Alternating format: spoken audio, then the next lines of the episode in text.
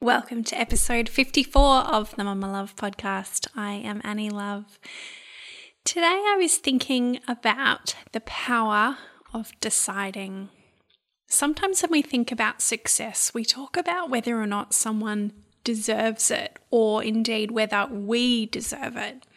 I was listening to a podcast recently where a business coach was sharing that the biggest difference that she saw in her clients who experienced success in business was not about whether they deserved it, but whether they decided it.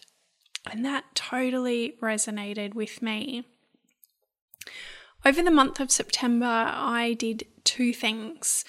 One was that I decided to follow a healthy eating plan and have a month off alcohol. And the second was that I participated in a 100k challenge for charity, whereby I walked or cycled 100 kilometres over the course of the month. Coincidentally, although I didn't plan it that way, probably a good combo to eat better and move more at the same time.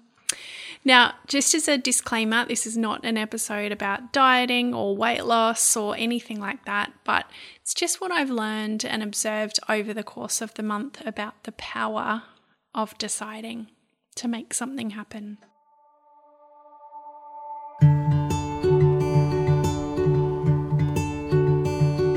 Welcome to the Mummalove podcast. My name is Annie Love, and I'm a mum, a wife, a life coach, creative spirit, and all round positive thinker. Our parenting journey has been, well, a bit of a roller coaster, and I've learned the hard way how to navigate through some pretty tumultuous times. This podcast is about finding joy, even in the midst of darkness, and believing that we can find light on the other side, even if the landscape is different to how we expected it to look. We're going to share stories and conversations along the way and talk about how we create our best life, even when things feel hard. Thank you for being here. Over the winter months, yeah, I know. I know. I live in Queensland. It's not exactly that chilly, but it's still technically cold winter. I started to get nudges from the universe that it might be time to review my eating and drinking habits. I was feeling uncomfortable in my clothes and I started to wish for summer where I could get back into looser clothing again. Now, I have to say here, I am a huge advocate for loving the skin you're in and not worrying about things like numbers on scales. This was definitely not about the numbers. It was just about how I was feeling in my myself and in my own skin and knowing that I just wanted to feel better than I was. What we love, we look after, right? And I know this body that I love is the only body I get in this lifetime. So I knew I needed a bit of a shake up and to look after it the best I can. I live a relatively active life, so while I could definitely ramp up the exercise, I know that for me it's usually about what I'm consuming when it comes to feeling better. However, I also know from observation of myself over time that I'm not great at just doing a vague, oh, I should start eating better, and taking action on that. I know that I need to draw a hard line in the sand. So before September kicked off, I told Ben I was going to have a month off drinking alcohol and would start a healthy eating plan. And on the 1st of September, I did just that. I started following a program that a friend of mine's involved in and that I've used before successfully. Now, there were many times over September where Ben marveled at my willpower. Um, I can tell you, trying to stick to a plan while away at the beach on holidays definitely tested me at times. And Lord knows I haven't followed it perfectly 100% of the time. But I do find it really interesting how much easier I find following a, an eating plan when I have made the definitive decision to follow it. Once I've decided, then choosing the foods that nourish me and avoiding the ones that don't just doesn't feel as hard. Anyway, the upshot is that 30 something days on, I'm still committed to the eating plan. I've lost a few kilos. 100% sure no one else would even be able to tell, but I feel heaps better.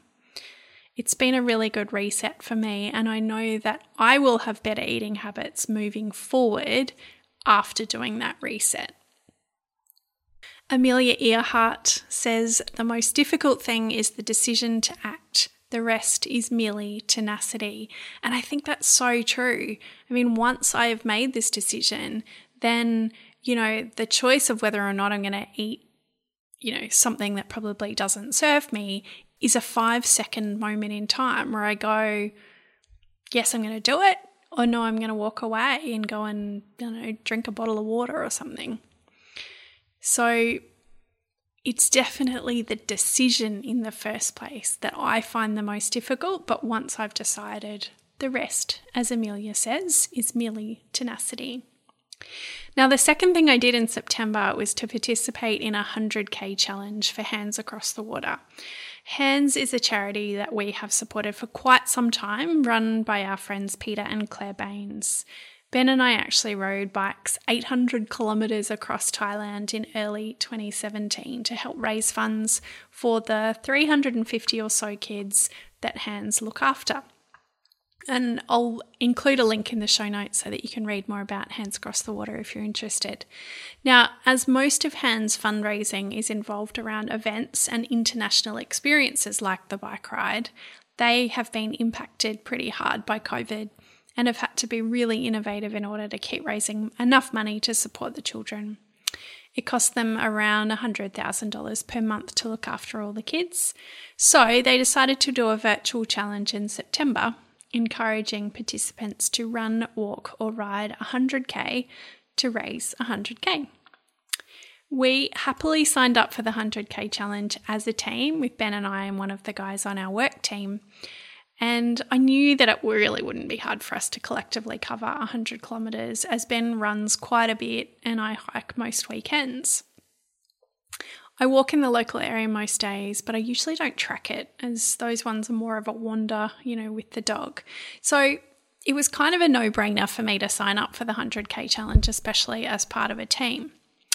But as the month progressed, and I think I got to about 28 kilometres, you know, in the first couple of weeks with walks here and there, I realised that I actually just really wanted to step it up and do the full 100 kilometres by myself rather than just rely on Ben to make up my shortfall. So I worked out that if I had to cover 63 kilometres in the last nine days of September, I needed to ramp up the effort in a pretty big way. It definitely took a bit of hard work to get it finished, especially when I had blisters upon blisters and my feet did not want to walk another kilometre, but it felt really good to make it happen. I know that having 100 kilometres in mind as the goal for the month, there were days where I just went a bit further than I otherwise would, and days where I went out even when I didn't really feel like it. And that is the power of deciding. It's not just about deciding to get something done, though, it's about deciding who I want to be. I made the decision to show up as someone who loves her body and wants to look after it. I made the decision to be the person who commits to walking, running, or riding 100 kilometres in the month and shows up every day until it's done. I was thinking about other times in my life where I have made the decision to show up differently. You know, there was the time I'd finished my coaching course. I finished studying and I was working with pro bono clients just for the experience. The thought of actually charging for my coaching services felt like such a huge, scary step. But with the support of my coach, I knew that I needed to be someone who valued the services I provide and start charging for my services. Because if I didn't believe in myself enough to charge for my services, how can I expect potential clients to do that? As a much smaller example, um, I'd been staring at my dining table of chaos over the recent school holidays and lamenting the bomb site that we have been living in lately but I wasn't finding much motivation to get it cleared up.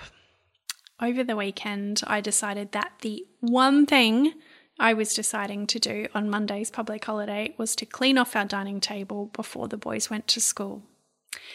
And as it always happens, I ended up having a big day of cleaning and organising. One thing always leads to another. Um, I ended up clearing out Charlie's cupboards of clothes that were too small and doing lots of other bits and pieces. And it feels so much better that we now have a clean and tidy lounge, dining, and kitchen. It just gives me back so much headspace when my living space feels clearer and I feel like it's so much easier to keep it clean when the area is clear and uncluttered. I know that there are many areas of my life where I would like to show up differently, but I haven't yet decided to do that. But I know that I will keep working on the courageous steps towards making those decisions. So, I'd love to know what is something that you want in your life? What have you been holding off doing or have started but haven't been able to stick to? Where can you draw a line in the sand and decide to move forward? Where can you decide to show up and be the person who gets that thing done? I'd really love you to stop right now and get curious. When I shared these stories today, what stories did your brain come up with? Did you start thinking, oh, it's all right for her, but I have to deal with all of this stuff? What resistance comes up for you when you think about really deciding on something and taking action towards it? I'd love to know. Because, you know, there were months before I made the decision to do that healthy eating plan where I was like, yeah, no, I'm not ready yet. Or, yeah, but we've got this event on and I don't want to have to not be drinking over that time. Our brain always comes up with some good reasons to not do things.